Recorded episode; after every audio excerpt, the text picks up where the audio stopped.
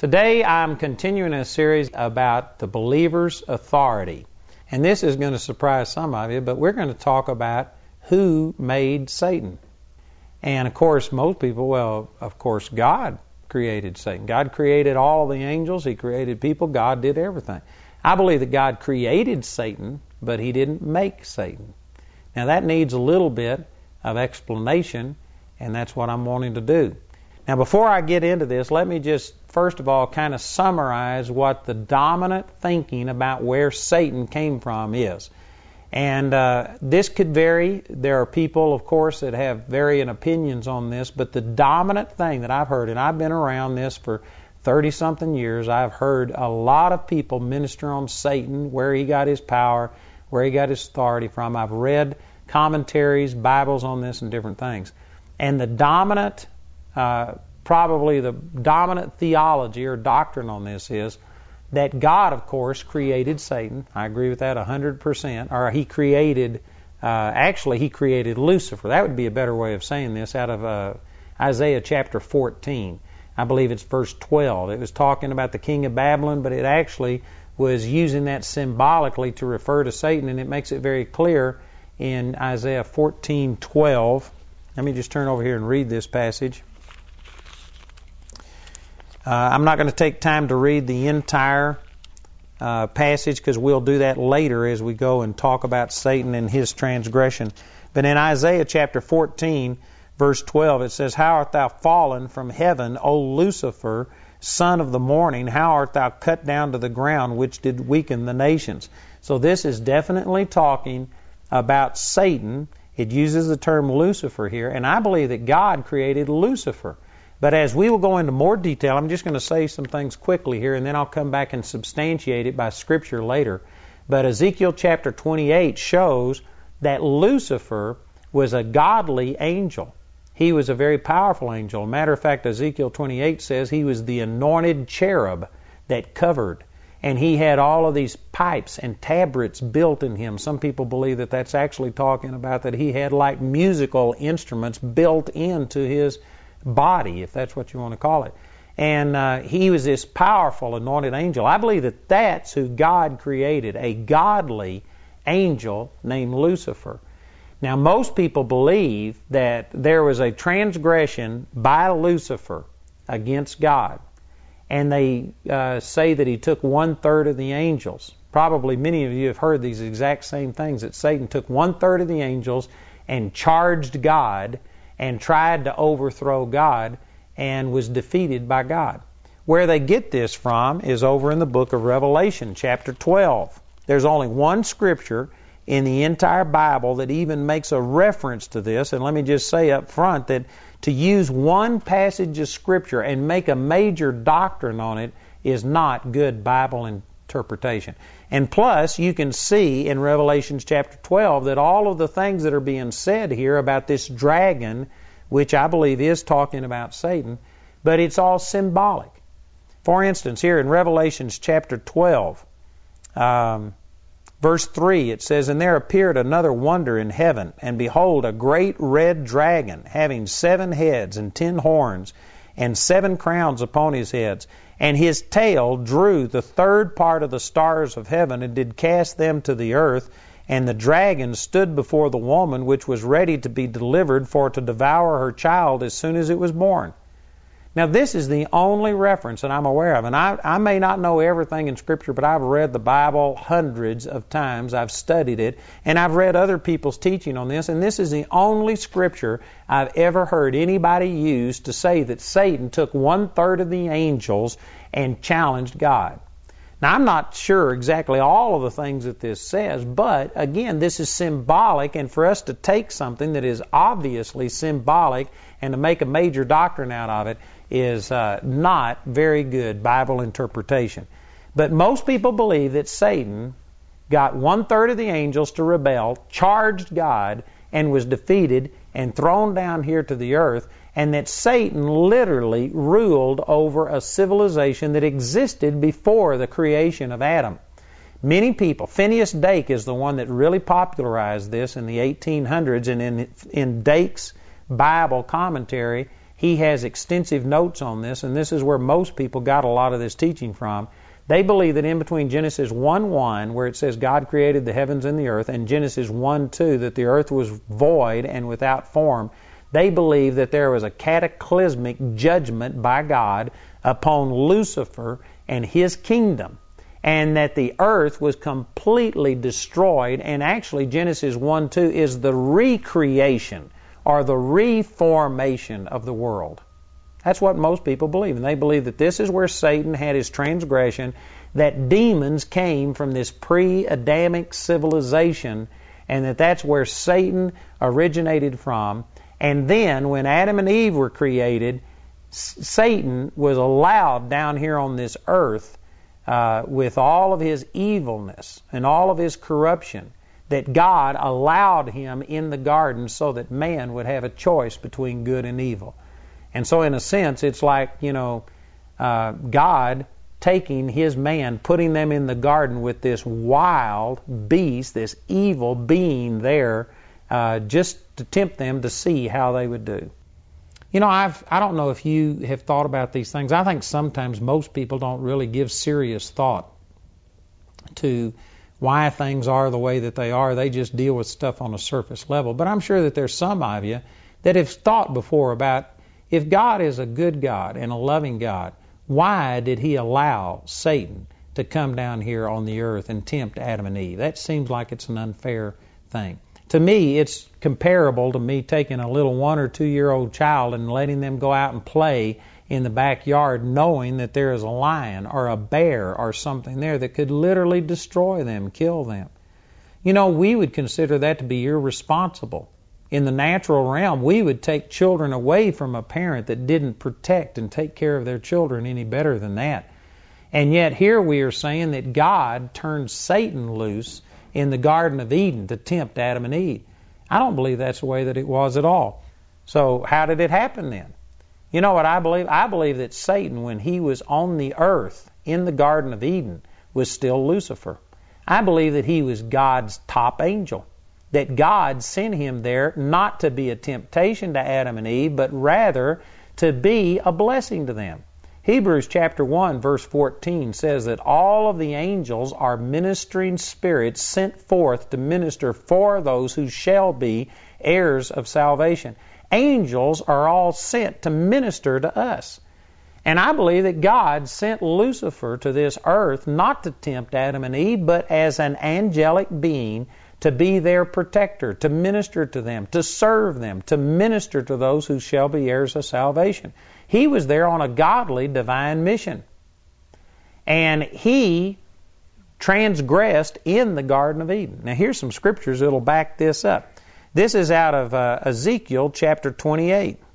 And um, in verse 11, Ezekiel 28:11 Moreover the word of the Lord came unto me saying son of man take up a lamentation upon the king of Tyrus and say unto him Now this is speaking to the king of Tyrus but the same thing is done in Isaiah chapter 14 where it talks about the prince of Babylon or the king of Babylon and there in Isaiah 14:12 it literally says you are Lucifer and so that shows you that even though it was addressing a, a physical person, it was actually talking about the demonic power that was behind them. This is similar to what Jesus did with Peter in the 16th chapter of the book of Matthew when he looked at Peter, but he says, Get behind me, Satan, for you are not savoring the things that are of God, but the things that be of men. So it was similar. Here it is talking about the king of Tyrus but as we read through this, you'll see some of these things make it very clear that this is not really talking about the physical person, but about the demonic power, I believe Satan himself, that was operating through this king of Tyrus. So this is talking to Satan, and it's obvious by the things that are said. Verse 13 says, Thou hast been in Eden, the garden of God.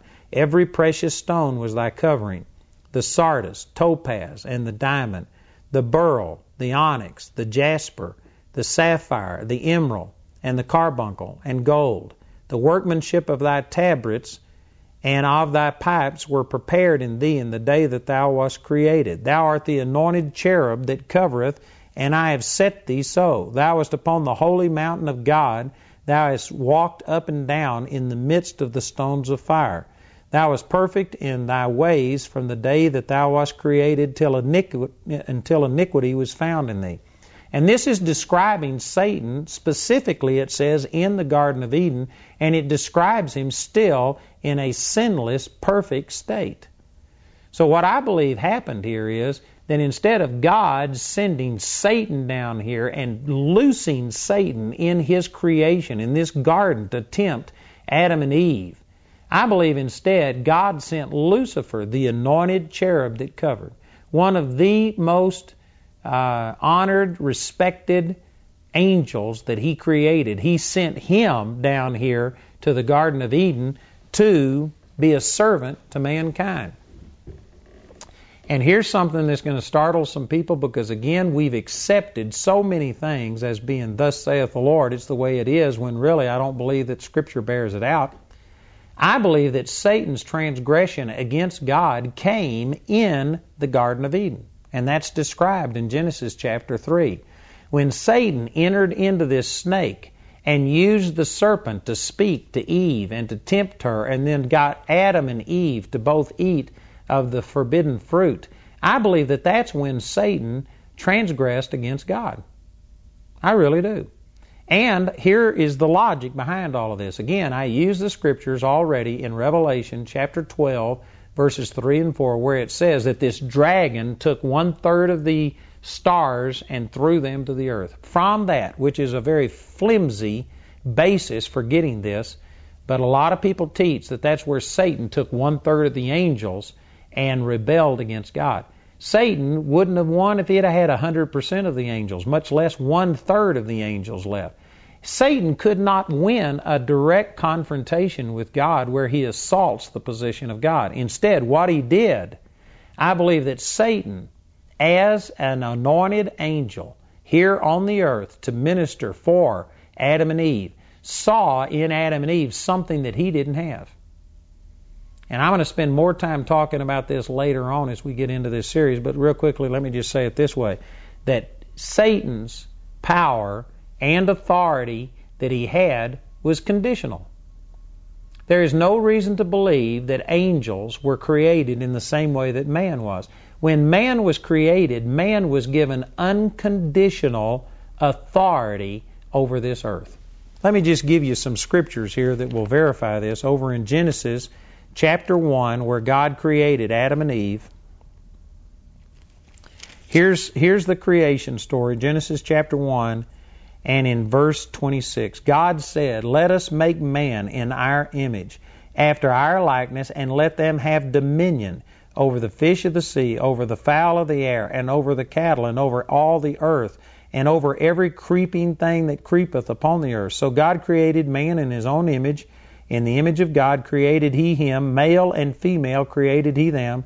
And God blessed them, and God said unto them, Be fruitful and multiply and replenish the earth and subdue it and have dominion over the fish of the sea, over the fowl of the air, and over every living thing that moveth upon the earth. And so, God here, when He created man, He gave them dominion, power, and authority over the earth, and there are no restrictions placed on this. He didn't say to them, Now, as long as you will follow my leading, and as long as you do what I want you to do, I will let you have dominion over the earth. There were zero qualifications on this. And I've got to counter some things here because most people don't recognize some of these things about God. Many times we transpose onto God our own human characteristics and weaknesses of a fallen nature. But God isn't like that at all. The scripture says in uh, Psalms chapter 89, verse 34, He says, My covenant will I not break, nor alter the thing that has gone forth out of my lips. What this means is that God cannot lie. It says that in Hebrews chapter 6. God cannot lie. It says in Hebrews chapter 1, verse 3, that God upholds all things by the word of his power. I could spend a lot of time on this, but basically, those things are saying that it's God's Word, the integrity in His Word, that makes the universe consist and hold together. God cannot lie. God will not violate what He says out of His mouth. So when God said, You have dominion, you have authority, you have power, you rule, you subdue it, it's under your control, God never intended for man to use that power and authority the way that we did and to turn it over to Satan, but because of God's own integrity, he could not lie. He would not just say, like we would many times, King's X, time's out, this isn't what I intended, stop, we're going to do it over, I take back this authority, you can't run the earth anymore. See, that's the way that we would tend to do it if somebody abused the privilege that we gave them. But that's not the way that God is. God was bound by His own word. It says in Psalms chapter 138, verse 2, that the Lord has magnified His word above His name. At the name of Jesus, every knee's going to bow, every tongue's going to confess. It's a high tower. The name of Jesus is powerful, and yet the Word of God is magnified even above the name of Jesus. What an awesome statement. God cannot lie. God cannot change. So when the Lord said, You have dominion, and He didn't put any qualifications, no restrictions on it, I think that all of a sudden Satan's antennas went up. Actually, he was Lucifer at this time. And he saw that, you know what, his power and his authority that he had to use that God given power were all delegated. And if he would have disobeyed God, well, then his power would have instantly been taken away. He had no ability to use the power that God had given him to fight against God. He couldn't do that. There was zero chance of Satan directly rebelling at God, but what he saw was here is a created being, Adam and Eve, who have unconditional authority and power. I believe that Lucifer, there is, from everything I can understand, and some of these things aren't clearly spelled out in Scripture.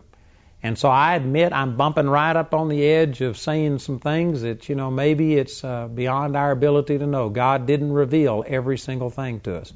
But it looks like to me in Scripture, this Bible talks about over in the book of Peter, that angels who sinned and didn't keep their first estate were condemned by God and reserved in chains unto final judgment.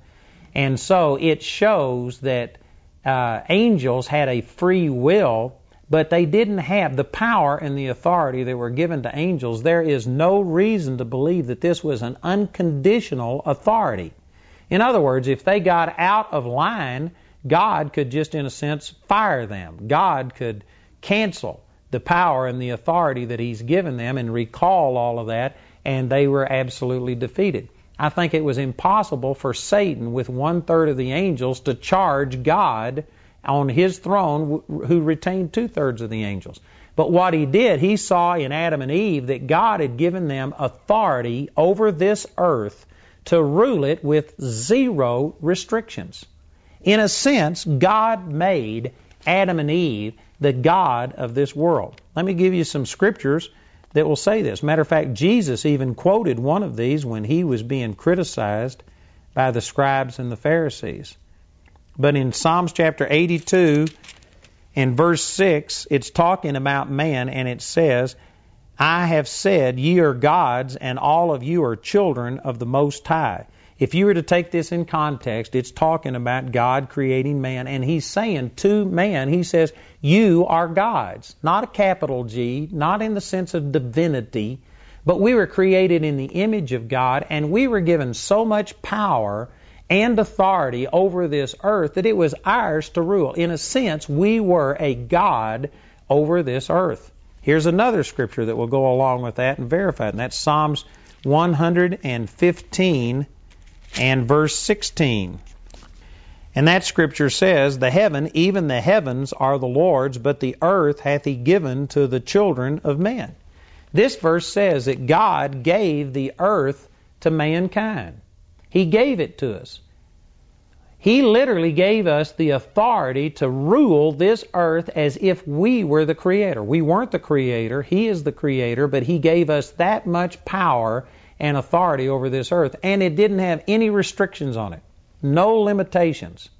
And so I believe that what Lucifer saw, still the, the sinless, the perfect, uh, angel of God in the Garden of Eden, there to serve man, I think he saw an opportunity. As a matter of fact, I'll deal with some of these scriptures later on, but if you read over in Isaiah chapter 14, it kind of gives you the thought process that Lucifer went through. And Lucifer He envied God. It says, I will be like the Most High God. I will exalt my throne above the stars of the heaven. I will sit on the sides of the north. I will, all of these things. He was jealous of God. He was one of the most powerful angels, and yet he wasn't content with being second, third, fourth, fifth best, whatever his position was. He wanted the position that God occupied. He was full of jealousy and envy, is what the scripture says. And so he desired to be able to take the place that God was occupying, but he couldn't do it with just the power that he was created with, because again, that was a delegated power that if he would have rebelled, it would have instantly been taken away and he would have been destroyed. But I believe what he saw was that God gave man something he never gave angels, and that was an unconditional, unqualified, no reservations, no strings attached authority. And because of this, Satan saw that if he could get Adam and Eve to yield to him and rebel at God's instructions and instead follow his instructions, then there was a principle of God. Even though this wasn't written in Scripture, you know, the Bible says that the things of God are settled from the beginning, that the Lord never changes. He's the same. And so his creation has always operated under these laws. And Romans 6:16 says, "Know ye not that to whom ye yield yourselves servants to obey, his servants ye are to whom ye obey, whether of sin unto death or of obedience unto righteousness." So even though that scripture wasn't written yet, that was still the laws of God. That was the way the kingdom worked. And if Satan could trick Adam and Eve into obeying him and yielding to him, then he could become their master he could take the authority that was given to mankind and use it to begin to start thwarting the kingdom of God and start receiving this praise and adoration and glory that he desired. I believe that's what happened. It would be very similar to a person who wants to go in and rob a bank. You know, a bank has guards there and all of these different things, and one person with a gun really is not able to go in and overpower all of the security and the things that a bank has. But you know what they will do? They'll go in and they'll grab a hostage. And then they'll put that gun to the hostage head. And they know that the goodness of the people who run that bank, they aren't wanting to kill a hostage just to get that money. And so here's a person with maybe only one weapon, with maybe only six bullets in it or something like that, who will challenge a far greater force maybe multiple people that might have automatic guns that could have 20 or 30 rounds apiece. Technically, they could not overcome this power, but, but they use a hostage to basically uh, get away with robbery. And in a sense, Satan, see, could not have overcome God, but he saw that God gave Adam and Eve an authority that had zero limitations, and if they of their own free will yielded to him, then they would transfer that authority to Satan. And God, as owner, I believe that as the creator, he still could have come down and have wiped out the world, have wiped out Adam and Eve, have wiped out the devil and all of the angels that rebelled. I believe as creator, he had that right and authority. But to intervene, now he could have he could have called our account due and have just wiped out the universe and have started over. But if he wanted to intervene in the affairs of this world, he didn't have the right to do that because he gave the control, the authority to rule this earth to physical human beings. And he would have violated his own word. The world would have self destructed because it's held together by the integrity of his word, is what it says in Hebrews 1 3. For God to maintain His integrity and to stand by what He said, He gave Adam and Eve unconditional, unbridled authority over this earth. And if they wanted to turn it over to Lucifer, then technically that was their right to do it. He would have been unjust to come down here and wipe everybody out. Now, he, he could have done it as judgment, but I'm talking about as far as just coming down and destroying Satan and saying, Adam and Eve, don't do this, and redeeming them. See, he couldn't do that. They had that choice. And so, in a sense, what Satan did, he used Adam and Eve as a hostage. He was gambling on the fact that God would not come down and wipe out this creation that he had made.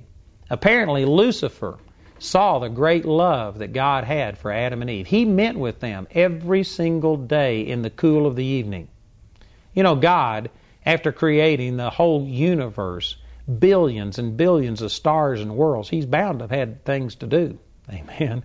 And yet He spent time every single day with Adam and Eve. Lucifer saw that God loved Adam and Eve so much he was gambling on the fact that God wouldn't kill the hostage. In a sense, he had Adam and Eve as the hostage. He was hiding behind them and saying, God, they gave me this authority. It was their choice. I didn't force them. Satan didn't come with a mammoth and put his foot on Eve's head and threaten her. He didn't come and overpower them. He came with deception, and they willingly yielded to him. And this is where his transgression took place, was in the Garden of Eden. And he used Adam and Eve like a hostage, saying, God, if you want to do anything to me, you're going to have to destroy Adam and Eve because they did it of their own free will. And because of God's great love for mankind, I believe that God allowed Satan to become the God of this world. Instead of wiping him out and starting this whole thing over, God allowed what we did. We are the ones that create, or not created to be the wrong word, but we are the ones that made Satan.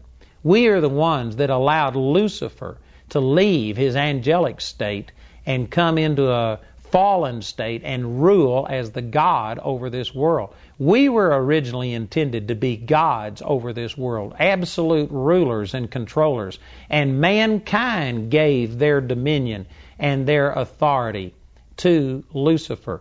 So, in a real sense, God created Lucifer, but you know what? Adam and Eve created Satan. Again, probably it's more accurate to say Adam and Eve made Satan. He was already created. Everything that has that exists came from God. But Adam and Eve are the one that made Satan who he was. They gave him their authority and power. Here are some of the applications of this, and I think that this is vital that you get this point right here. Most people believe that Satan is using a superior power and authority to mankind. Most people see Satan as this huge, powerful being who is so much superior to any of us. You know, recently there was some kind of a show. I just saw a little brief thing on TV. I don't watch this kind of stuff, and I really didn't pay a lot of attention, but there was some kind of a show come out about some demonic uh, being, and they showed this power, I mean, strong, powerful being and they portrayed Satan that way. And this is the way that most people, non Christian and Christian, perceive the devil as being a superior being in power and authority. But if you follow the things that I've been saying, here's one of the applications. Satan's power as an angel, when he was Lucifer, I believe that it stopped the moment that he transgressed against God. Satan is not using a superior power and the authority that Satan is using is actually the authority that God gave mankind over this earth. Now, that is a major statement. That means that when we are resisting the devil and fighting against him, Satan doesn't have a superior power or authority to come at us with. Satan actually has no power, no authority on his own. The power and the authority that he's using is actually the power and the authority that God gave physical human beings on this earth. He is powerless. Satan didn't have any power. Even under the old covenant, Satan did not have power to control and dominate people. He had to use our power, and it was only as we submitted unto him that Satan is able to do anything. Now, that is a major point. Here's another way of saying this. If you would look over in, uh, I believe it's Luke chapter 5, I'm not sure exactly where this is, but where Jesus cast the demons out of the, uh, out of the man and the demons named themselves as Legion, you know that these demons begged Jesus and said, Don't cast us out into the deep, but send us into this herd of swine. And Jesus allowed all of these demons to enter into this herd of swine. It says that there was about 2,000 in the herd of swine. And when the demons entered into them, they ran violently down this steep place and perished in the sea.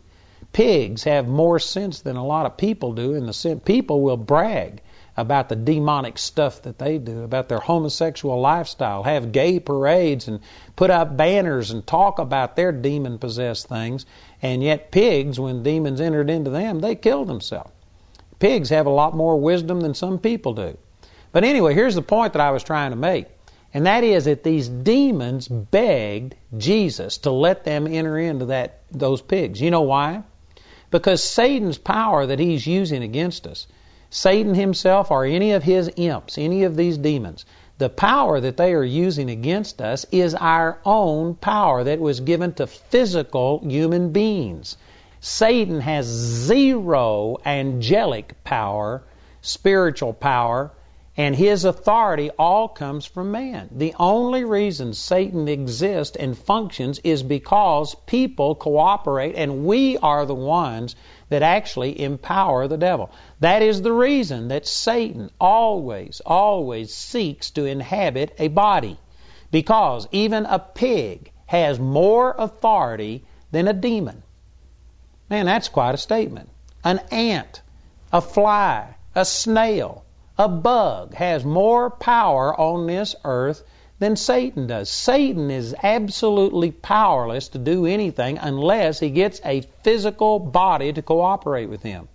Now, see, this goes all the way back to the book of Genesis in chapter 1. I've already read some of these scriptures to you, but in Genesis chapter 1, when the Lord uh, created us, He's the one who is the author of all power and authority is just the right to use power, and God gave that right to use power to Adam and Eve. It says here in Genesis 1:26, God said, "Let us make man in our image, after our likeness, and let them have dominion over the fish of the sea, over the fowl of the air, over the cattle, and over all the earth, and over every creeping thing that creepeth upon the earth." So God created man in his own image. In the image of God created he him, male and female created he them. And God blessed them, and God said unto them, Be fruitful and multiply and replenish the earth and subdue it, and have dominion over the fish of the sea, and over the fowl of the air, and over every living thing that creepeth upon the earth. You know, when he says you have dominion, you subdue, you control, basically he's saying, Here's my power. Now I give you the right, the authority to use my power. Everything I have created will respond to you. God set up this world that way, and notice the people that He spoke this to had physical human bodies. Now, God is a spirit, John 4:24. Satan also is a spirit, and we see that in a number of scriptures talking about the spirit that now works in the children of disobedience and others that we've already used in this series. Satan doesn't have a physical body. Therefore, Satan cannot just come and make a person do anything.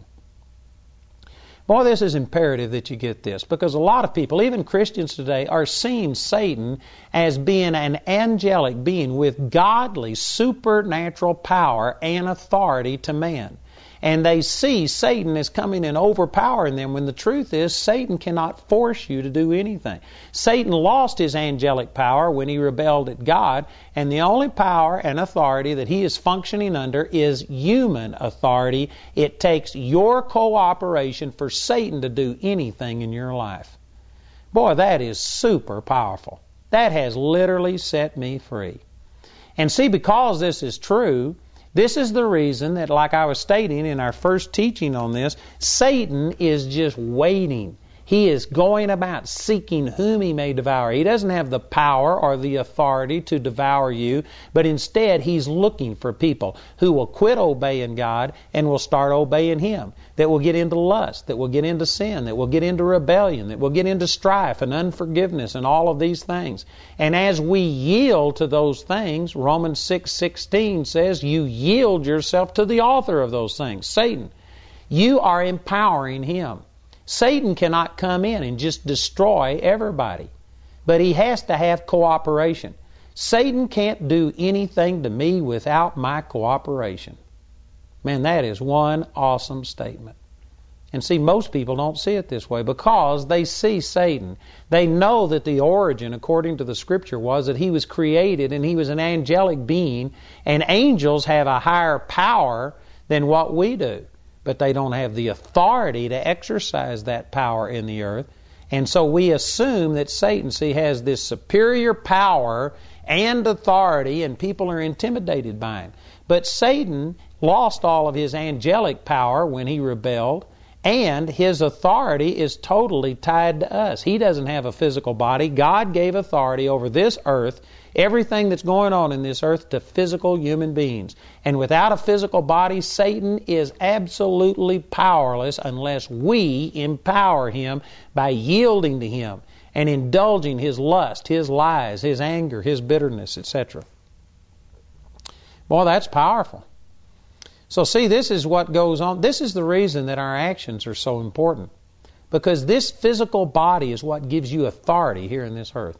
Did you know that Paul doesn't have any power or influence over you today? You know why? Paul is still alive. People don't cease to exist. Paul still exists, but he's no longer in a physical body. The only influence that he has on anybody today are the physical writings that he left behind, and people can read that, and that way he can influence them. He doesn't have the authority to function and operate any longer on this earth because he doesn't have a physical body. I've got a physical body. I've got more authority and power on this earth than the Apostle Paul has right now because he's lost his earth suit. This earth suit is what empowers me and gives me authority. And Satan can't do anything without somebody in an earth suit with a physical body yielding to him. And this is the reason he's constantly vying for your heart and to get you to yield to him through anger, fear, hurt, pain, depression, all of these kind of things. The reason he's doing all of these things is because every time you go away from what God's Word says and receiving His ability, and you act in union with what Satan is trying to do, you yield to him authority and power. So he can only function as he keeps people submitted unto him through these lies and through this deception. And sad to say, one of the weapons of his deception has been the church. The church has taught that Satan is a superior force, that Satan is a superior power. Satan isn't. Actually, Satan is using nothing but human power, human authority, and it has to have our cooperation for him to work. Now, am I saying that he's not a factor?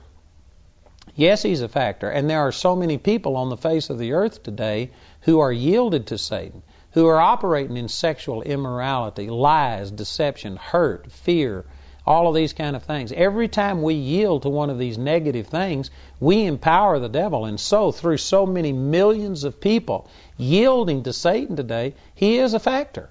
And he has to be dealt with.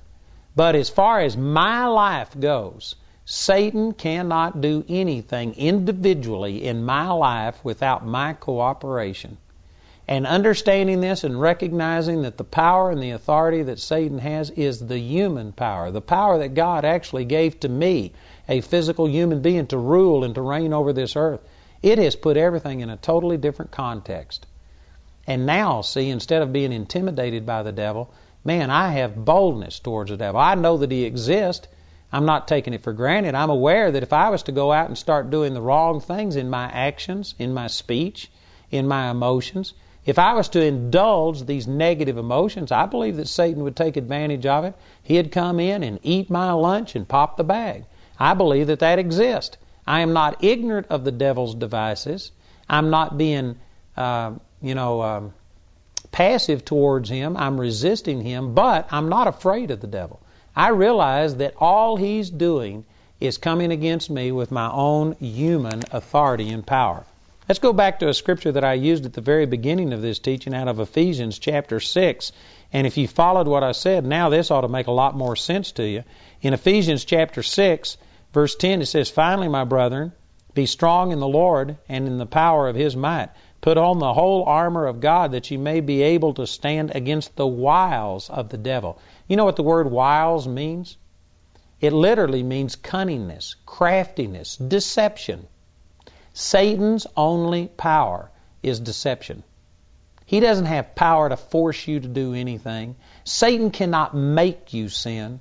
I have people come to me all the time and say, I don't want to commit sexual sin, but I just don't have the power. Satan is stronger than I am. It's not true. Satan doesn't have the power or the authority to force you to do anything, but the problem is he is a master liar. He's a master intimidator, deceiver. It's all deception. And if we don't know the truth, if we don't know who we are and the power that we have, then in a very real sense, we are the one who are giving Satan the power and the authority to rule and dominate us. You can break that. You know, I had a woman in our Bible college just this last week. I was talking to them about some things, and they had an area of their life that they admitted. They said, I know that I'm wrong in this area, but it's just a thing with me. It's like rebellion, and I want to break it, but there's just something in me that I have trouble doing this. I just can't seem to overcome it. And I told them, I said, here's the way you do it.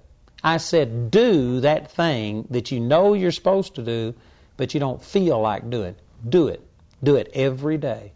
And they said, but I just don't feel like it. And I said, you know what? If you will start obeying and yielding your actions to God, then that will allow God to be strengthened. And as you quit obeying and yielding your body to the devil, it will weaken the devil. That's the reason the Bible says you have to stand against the wiles, the deception, the lies, the deceit of the devil.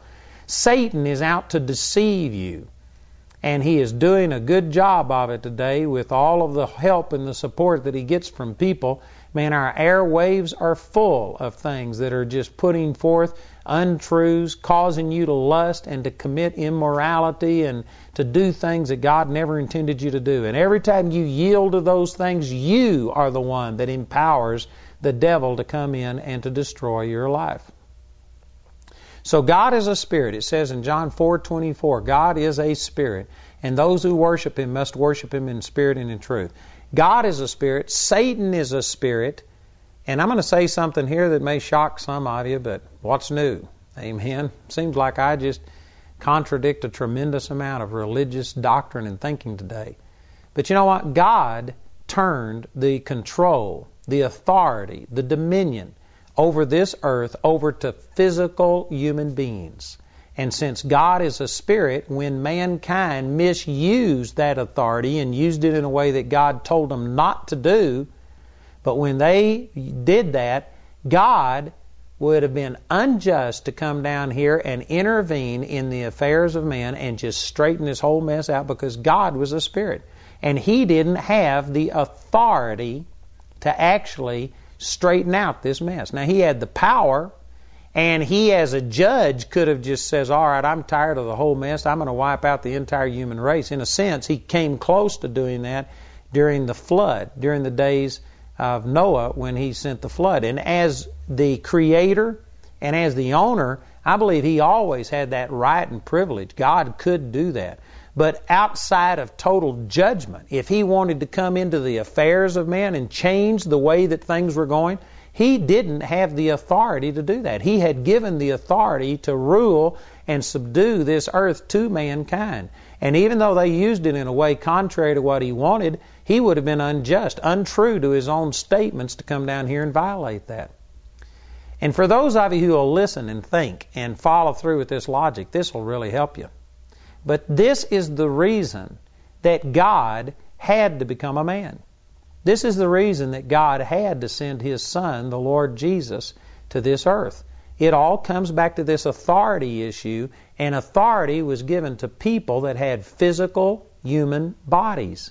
God didn't have a physical human body, so therefore He wasn't free to just operate unrestricted in this earth. He had to become a man. And this is why Jesus had to be a physical person so that he could have authority in this earth. I don't know if you think this way or not, but you know, I ask questions like this. I've asked questions before about God, why did you establish that you had to send Jesus to bear our sins and to die for our sins? Couldn't you have saved mankind some other way?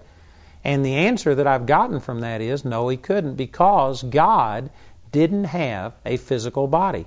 Therefore, he was limited in what he could do until he obtained a physical body. He tried to work through people. The scripture says that the Lord sought for a man and wondered that there was no intercessor to stand into the gap. Therefore, he says, My own hand will bring me deliverance. And the Lord basically said that He looked, but every person had been corrupted. Every person had been deceived by the devil and was under Satan's control. And because of that, there was no person who was sinless and who was pure and who was able to bring God's total righteousness into this earth. And so, therefore, the only answer was God had to save this world himself. But how could he do it? Because he had turned control of this earth over to physical human beings. Well, the way he did it was he became a man. God himself took up on uh, himself flesh and limited himself to a physical body. Man, that is amazing. Matter of fact, I've got a separate teaching on this. I'm not going to go into this, but I've got a tape set entitled Lessons from the Christmas Story. And I think that I have a tape in there. I think the title of it is God's Word, the Incorruptible Seed. And anyway, that goes through this whole thing and gives you the logic of talking about this authority, how God had to speak the body of Adam into existence. And that was when he had authority and absolute control over this earth. And he spoke the worlds into existence. He spoke Adam and Eve's body into existence. He said, Let us make man. He said it. That's the way that God created in the first place was by speaking words. And then after he created Adam and Eve, he spoke words and gave them authority, dominion over this earth. And by doing that, he limited his own authority. And now that man corrupted themselves and sold out to the devil and made Satan the God of this world, God was not in control. He wasn't in absolute control, didn't have dominion. He had turned that over to man, and therefore he wasn't able to speak the physical body of Jesus into existence just on his own. What he had to do was speak to the spirits of men, the spirit that indwelt them, and then they would take those words and speak them out of their mouth. And it literally took 4,000 years for the Lord to find enough men who would operate in enough faith to speak the things that need to be spoken for, for Jesus' body to be created. Man, that's awesome. He spoke all of these prophecies. Isaiah came out and said, A virgin shall conceive. There's no telling how many people God tried to inspire to say that, but you know what? There's not very many prophets that would stand up and say, A virgin is going to have a child. It took a lot of faith to say that. It took 4,000 years for the Lord to find people that He could speak all of these things about uh, the Lord Jesus. And then, when the angel appeared unto Mary, he told Mary what was going to happen, and she humbled herself and said, So be it unto me according to thy word. And the angel took those prophecies, these spoken words of God, and the word entered into Mary's womb, and the word became flesh and dwelt among us. God created the physical body for Jesus to inhabit by speaking words over a 4,000 year period of time through anointed men, and then those words entered into the womb of Mary, and that's how Jesus was conceived. And that's why he had authority on earth to do the things that he did. Satan was in trouble now because God had always had the power, but he had turned the authority over this earth over to physical human beings. And since John 24 says that God is a spirit, then in a sense, God limited his own intervention in the affairs of man because he didn't have a physical body. When man turned around and gave this authority and power to the devil, Satan began to oppress the human race. God wanted to redeem us, but he had to have some physical human being, a person with a physical body here on the earth, so that they could have power and go in and do warfare with the devil. In a sense, it's like, you know, when you're under an umbrella, you, that umbrella is shielding you from the rain that's falling. The rain may be there, but it isn't touching you because you're under this umbrella. Well, Satan, when he rebelled at God, came under the authority that God had given to mankind, and that's what Satan used. He deceived men, men submitted unto him, and therefore that authority, this human authority, was kind of a shield that kept God from getting to the devil and really doing to the devil, stripping him of all of his power. He was shielded from that because God had said only people with physical human bodies had authority on this earth. And so that's the reason that Jesus had to become a man. Now here's Jesus saying this in his own words. out of John chapter 5. And I'm going to break right into the midst of this. But in John chapter 5, verse 26, it says, For as the Father hath life in himself, so hath he given to the Son to have life in himself, and hath given him authority to execute judgment also, because he is the Son of Man. Now, Jesus said the reason he had authority to execute judgment was because he was the Son of Man. Now, the terms Son of Man and Son of God are used, both of those terms are used to refer to Jesus. But if you study this out, you'll find out that when the Son of Man is used, that's referring to the humanity, the physical side of Jesus. When the term Son of God is used, that's referring to the divinity, almighty presence of God that indwelt the body of Jesus. The Jesus existed before the worlds began. The scripture shows us in Colossians that he created all things. Jesus was God manifest in the flesh. 1 Timothy chapter 3 verse 16 says that. And so Jesus was God, but Jesus was also man. He was a God man. And the way that you refer to the humanity side is this term, the Son of Man. And so when Jesus said that the Father had given him authority to execute judgment because he was the Son of Man, he was making a direct reference to the fact that he had a physical body. That's what gave him authority.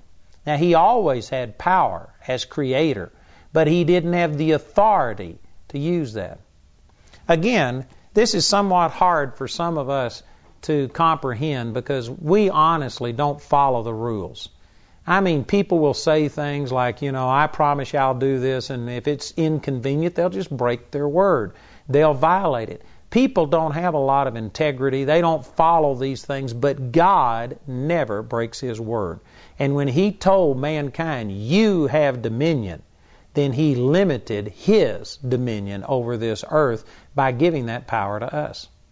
You know, one time I gave a car to one of my employees who was believing God for a car, and I was believing God for a better car. I got a better car, and I gave my old car to them, and it was a very nice car.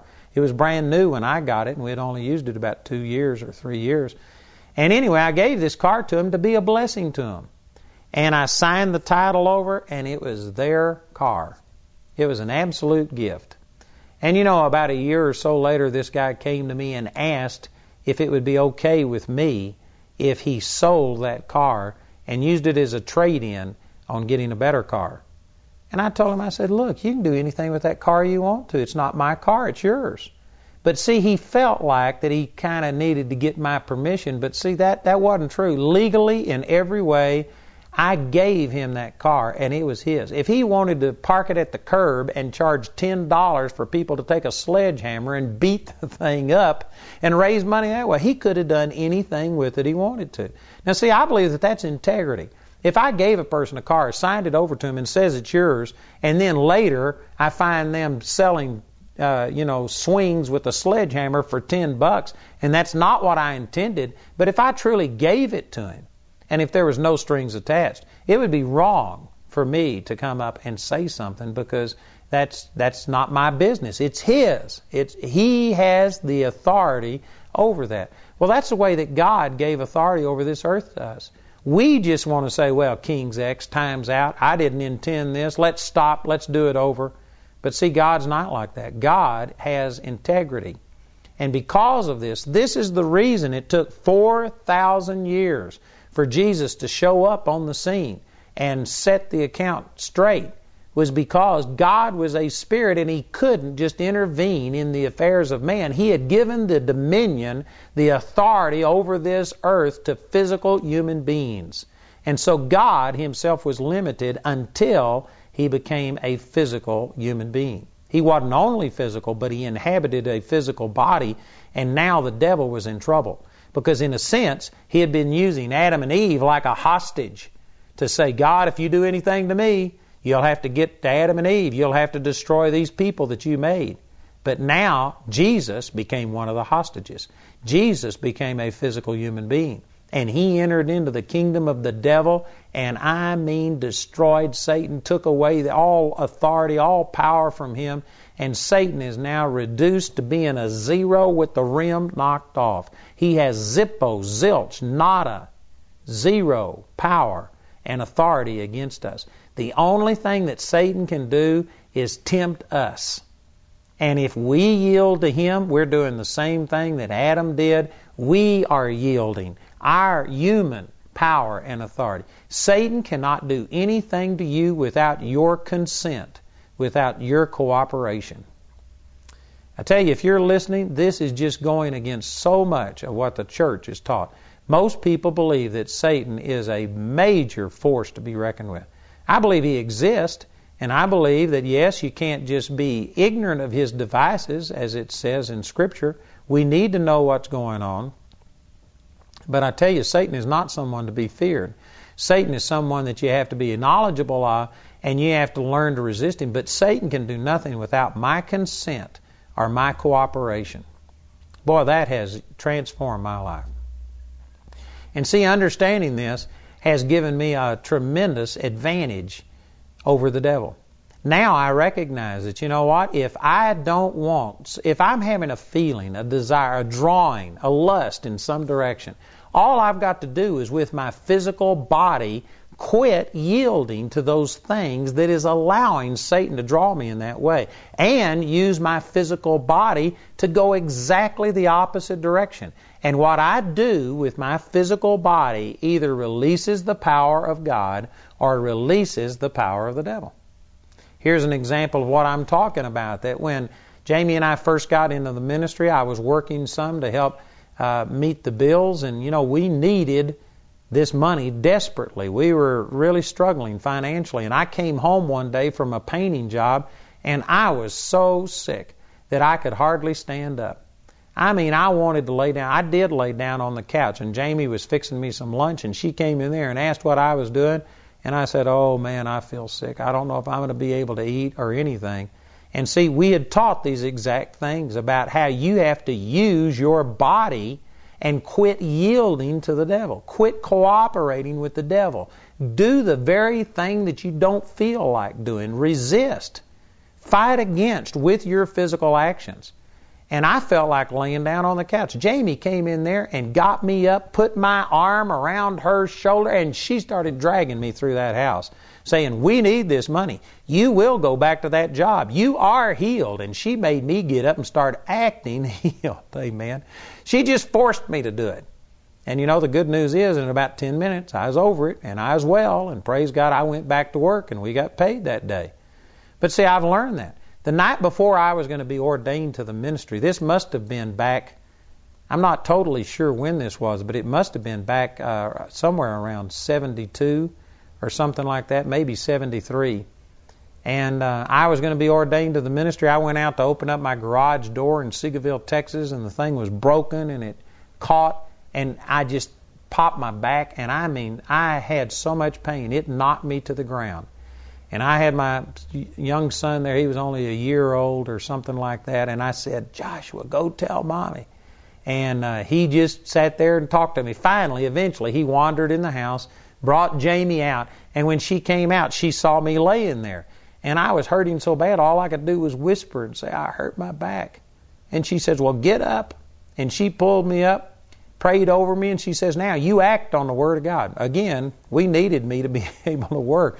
So she cut me no slack. And anyway, it's a long story, but you know what? I started doing things with my physical body. I got, I mean, my shoulders were back like this. My shoulder blades in the back were touching each other. And uh, I was having excruciating pain. And I finally got to where, over about a day's period of time, I was doing sit ups, push ups, doing things that I didn't feel like doing. I got my movement back, but my shoulders were still pulled back. So I went to bed that night, got up the next day, the day that I was going to be ordained. My shoulders were still back. It's a long story, but I just kept fighting that thing. And right before I went to that service, I said, I am going to act heal. I am going to go there and be ordained. And I went, and by the time I got there, I was healed, and praise God, my actions were a major part of that healing. You can't lay in bed and act sick and at the same time release the supernatural power of God. God is a spirit, and He gave control, dominion over this earth to physical human beings. So that limited His own dominion, His own authority. I know that that's very offensive to some people. and they think, I just can't believe that you're saying that God is limited in any way. Well, let me just show you one passage of Scripture here Psalms chapter um, 78 and verse 41. I'll break right into the midst of it, but it says, Yea, they turned back and tempted God and limited the Holy One of Israel. There's a scriptural basis right there saying that you can limit God. And this same thing is said in so many different ways. The sixth chapter of the book of Mark, Jesus went into his hometown and it said he could do no mighty works. Not that he didn't want to do, but he couldn't do mighty works because of their unbelief. The Lord had to have cooperation from people to release his power into their life. You know, this is something that just flies in the face of some people to say that God doesn't control everything that goes on, that He's limited in any way. He's not limited in the sense that He doesn't have the power, but He gave authority and dominion over this earth to physical human beings, and because of His own integrity, He would not violate His own word. So therefore, you could say He limited His own sovereignty. He limited His own intervention. And until he became a physical being himself, he didn't have the authority to come down to this earth and straighten out the mess that men created. And that's why Jesus had to become flesh and dwell among us. He had to become a physical human body so that he could have authority. And that's exactly what he said in John chapter 5 verse 27 that God the Father had given him authority to execute judgment also because he is the son of man, referring to his humanity side, his physical body. So God himself operates within these laws of authority. God himself would not violate that. You know, I feel sometimes like I'm wasting my effort to try and make this point because we live in a culture today where authority is not a big issue. People basically, they don't submit themselves to authority. They only do what they are forced and demanded to do. But they really don't recognize authority. There's people that just violate this all the time. You know, and again, I know that this could be misunderstood and taken the wrong way. I'm not meaning this to be critical, but as a whole, the younger generation, doesn't respect authority the way that the older generation does. They've been raised in a generation where you violate everything and basically it's whatever you can get by with. I heard a statistic on the radio just this last week that I forgot the exact numbers, but it was a majority of students nowadays say that they cheat and they don't see anything wrong with it. They aren't submitted to authority. They they just think that as long as you don't get caught, everything is, is fine. But see, that's absolutely wrong. All of life is based on authority. It really is. I teach my students this, and one thing I tell them often is that you have to earn the right to speak into a person's life. You have to gain their respect. I believe that this works on every level. I believe that this is one reason that evangelism has been offensive the way it has, is because people come up and just stick a track in your face and or you're going to go to hell, repent, and they try and get that person to submit to them, and they haven't earned this person's respect. They didn't even introduce themselves. They didn't even use common courtesy to, you know, come up and say, "How are you? How, how's your day going?" or anything.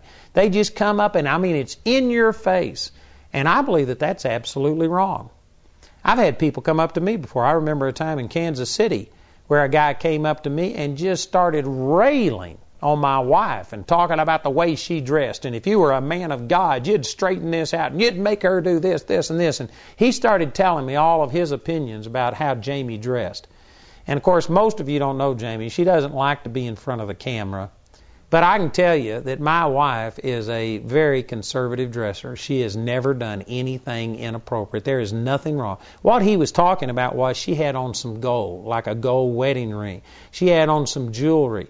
And because she had makeup on, he was criticizing those kind of things. It was this old legalistic type stuff, and he was railing on my wife. And I basically just stopped the whole thing by saying, I told this guy, I said, Who are you?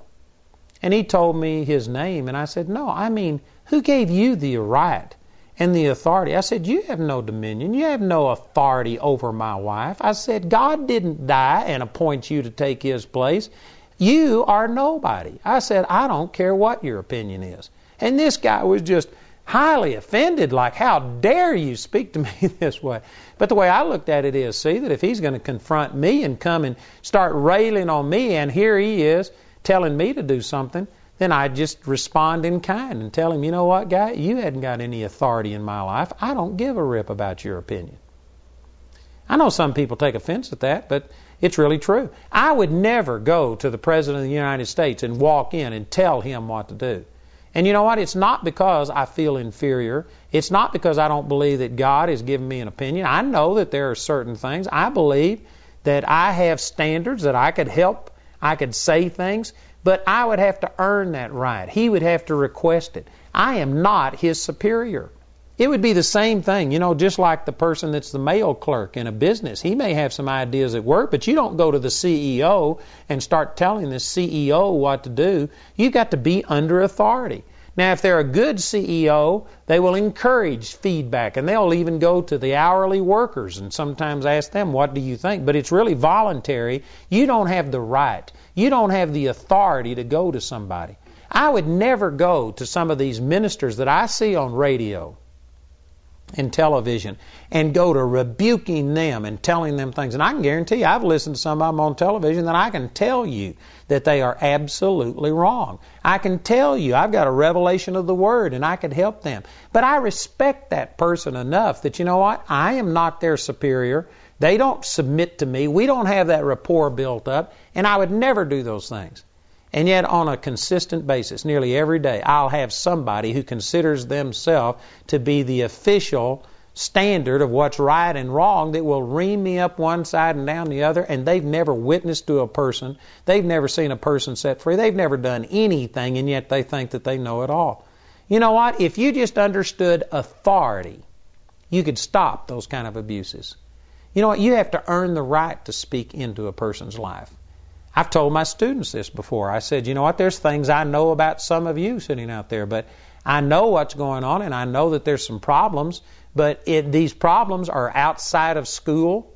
And if you haven't come to me and if we haven't built a rapport to where I feel like that you've opened up to me and given me the freedom into your life, I'm not going to come to you and tell you those kind of things because it's not my place. It's none of my business. I'll deal with things that affect people while they're at our Bible college, but you know what? I'm not going to pry in their personal life. Some people just think, well, that's wrong. You ought to do that. Well, no, I think it's wrong for you to stick your nose into other people's business. See, it really does come down to authority. And there, God is a God of authority. He's set in place structure, and He's not going to circumvent the situation. When I have employees that have a problem with a superior, I tell them, I said, you go to your superior and talk to them. Don't circumvent them. Don't come to me. Don't try and get me to counter their opinion. And you know what? It works better that way. That's the way that God is. God established authority. And we've got to recognize this. God Himself obeyed this. God Himself would not intervene in the affairs of man until He became a man, until He took upon Himself the form of flesh and then he had the authority to take it to the devil. Man, that's good news. So, as we've talked about all of this, if you understand that Satan did not get his authority directly from God, this isn't a superior angelic power that he has over, over the human race. He was, he was stripped of all of his angelic power and authority, and the power and authority that Satan has used to rule this earth has been mankind's authority that God gave them. Satan can do nothing in your life without your consent and cooperation. Boy, that is an awesome, awesome truth. And see, by understanding this, it puts Satan down on a plane to where he's still a threat because he does have the power to lie to you. He's a master deceiver, and so you have to know the truth and you have to be on guard. But he is not a superior foe. It makes it so that, you know what, I believe I can win this battle. I believe that I can take the power and the authority that God has given me and I can confront the devil, and I'm no longer afraid of him. I'm not ignorant of him, but I'm not afraid of him. And because of it, man, I have seen some awesome things happen just because of recognizing that Satan has been defeated. You know, I remember that there was a time when uh, I first came in to the knowledge that Satan existed. I'm like most people. I was raised in typical America, and I honestly just didn't think about demons. I'd heard about, I read about them in the Bible, but I thought all of the demons were in Africa. I didn't think that there were demons here. I didn't think that we physically encountered demons. And when I first got really turned on to the Lord and began to look at the Bible and realize it was real, and it's real today just like it was 2,000 years ago, I began to recognize that a lot of things were demonic. A lot of sicknesses were demonic. And we began to start casting demons out of people. And we saw a lot of things happen. I mean, it was miraculous. And anyway, one of the very first things that happened was that my grandmother, who raised me up until the time I was about six years old, and then she went senile. And anyway, she died when I was eight years old. But for a period of time, she was kind of the one that raised me. That probably explains why I'm so messed up to some of you who don't like me. Amen. But anyway, this woman, she got senile in her last years, and she died. And it's my opinion. I, I can't prove any of these things, you know, like in a way that would satisfy a total skeptic. But it's my opinion that when she died, she left some of those demons in that room. And I remember that right after she died, I moved out of a room that I was sharing with my brother, and I moved into that room that my grandmother had occupied, and we had a picture of her sitting up on this dresser. And at night, uh, that picture would come alive. It would come off of that, out of that frame, and her image would go around that room. I was only about an eight, nine year old boy, and it scared the fire out of me. But I knew it wasn't supposed to be this way. I knew it was strange. I was afraid that if I went and told my mother and my dad what was going on, they were going to think I was crazy.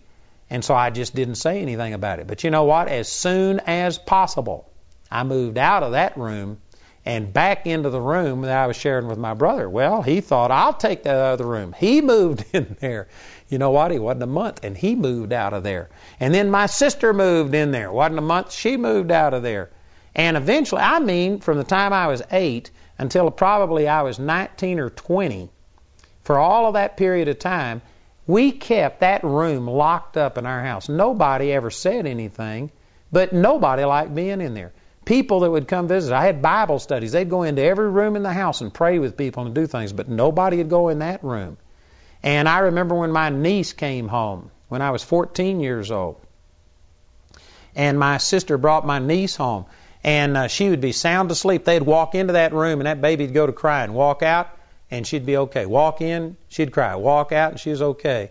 I mean, even after a while, my lightning fast mind began to figure out something was wrong uh, in there. And when I came aware that demons were real and that they did exercise influence, I one day was walking in that house, and we always kept the door to that room closed.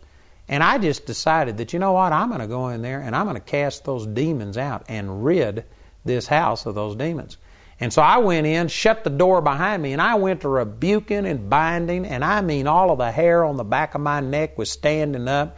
There was fear. I had goosebumps all over me. It was like, and I was thinking, I remember having this exact thought that, oh God, yeah, I'm so glad I can't see into the spirit realm because if I could, I'd see these huge demons towering over me with fangs and claws. And, you know, I, I just was envisioning this demonic power that it was only the name of Jesus that was holding them at bay. They were only inches away from absolutely destroying me.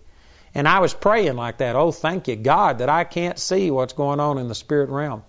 And as soon as I had that thought, you know what? The Lord turned it around and He said, Andrew, He says, if I was to show you into the spirit realm, instead of seeing these huge, powerful demons with fangs and claws, what you'd see are little tiny imps.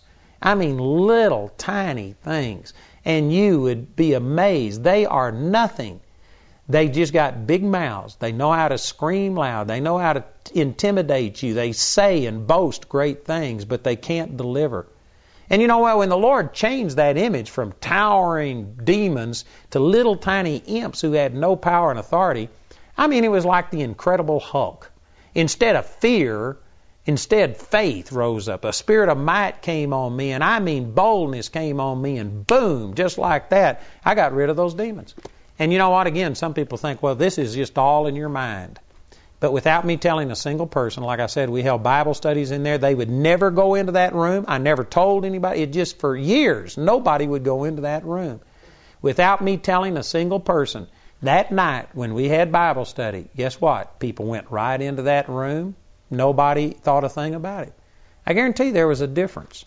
Uh, you may not believe that, but I believe that, and that's the reason it worked. Let me share this passage of Scripture with you out of Isaiah chapter 14. This is written about the devil in verse 4. It says, Thou shalt take up this proverb against the king of Babylon and say, How hath the oppressor ceased? The golden city ceased. It may look like that this is speaking to the king of Babylon. That's who it's addressed to. But down here in verse 12, it calls him Lucifer. And so I believe that this is talking about the demonic power that was operating through the king of Babylon. In verse 5, it says, The Lord hath broken the staff of the wicked and the scepter of the rulers. He who smote the people in wrath with a continual stroke, he that ruled the nation in anger, is persecuted, and none hindereth. The whole earth is at rest and is quiet. They break forth into singing. Yea, the fir trees rejoice at thee, and the cedars of Lebanon, saying, Since thou art laid down, no feller is come up against us. Hell from beneath is moved for thee to meet thee at thy coming. It stirreth up the dead for thee, saying, I mean, it stirreth up the dead for thee, even all the chief ones of the earth. It hath raised up from their thrones all the kings of the nations. All they shall speak and say unto thee, Art thou also become weak as we? Art thou become like unto us? Thy pomp is brought down to the grave, and the noise of thy viols, the worm it spread is spread under thee, and the worms cover thee. How art thou fallen from heaven, O Lucifer, son of the morning? How art thou cut down to the ground, which didst weaken the nations? For thou hast said in thine heart, I will ascend into heaven. I will exalt my throne above the stars of God. I will sit also upon the mount of the congregation in the sides of the north. I will ascend above the heights of the clouds. I will be like the Most High. Yet thou shalt be brought down to hell, to the sides of the pit. They that see thee shall narrowly look on thee, and consider thee, saying, Is this the man that made the earth to tremble, that did shake kingdoms, that made the world a wilderness, and destroyed the, chi- the cities thereof, that opened not the house of his prisoners? And on and on it goes. But this is how they're going to respond to Satan. And of course, this has all come to pass now because Jesus literally destroyed Satan. And if you had the proper attitude, just like I was that time praying and thinking in my mind that these demons were strong, powerful things, and yet the Lord says, nope, they're little imps. They don't have any power and authority. This is what it's saying. When we see Satan, we're going to say, is this the one that intimidated me? Is this the one that I let ruin my life? Is this the one that I let keep me in bondage? This nothing? This zero? I tell you, that's the way that Satan is. Satan does not have the power that the church has imputed unto him. Satan's only power that he has came from man. Mankind made Satan. We are the ones that empowered him. God created him Lucifer, a godly influence, an angelic being. But mankind gave him his authority and power. And it is only a physical, human authority and power that he uses. That's the reason he has to have a body to possess. That's the reason that a pig has more power and authority, and the demons begged Jesus to let them enter into the pigs, because a pig had more power than the demons had. Satan is a factor, but only because people yield to him. If you know the truth, the truth will make you free. And that's why we've been sharing. Man, this is good, good news.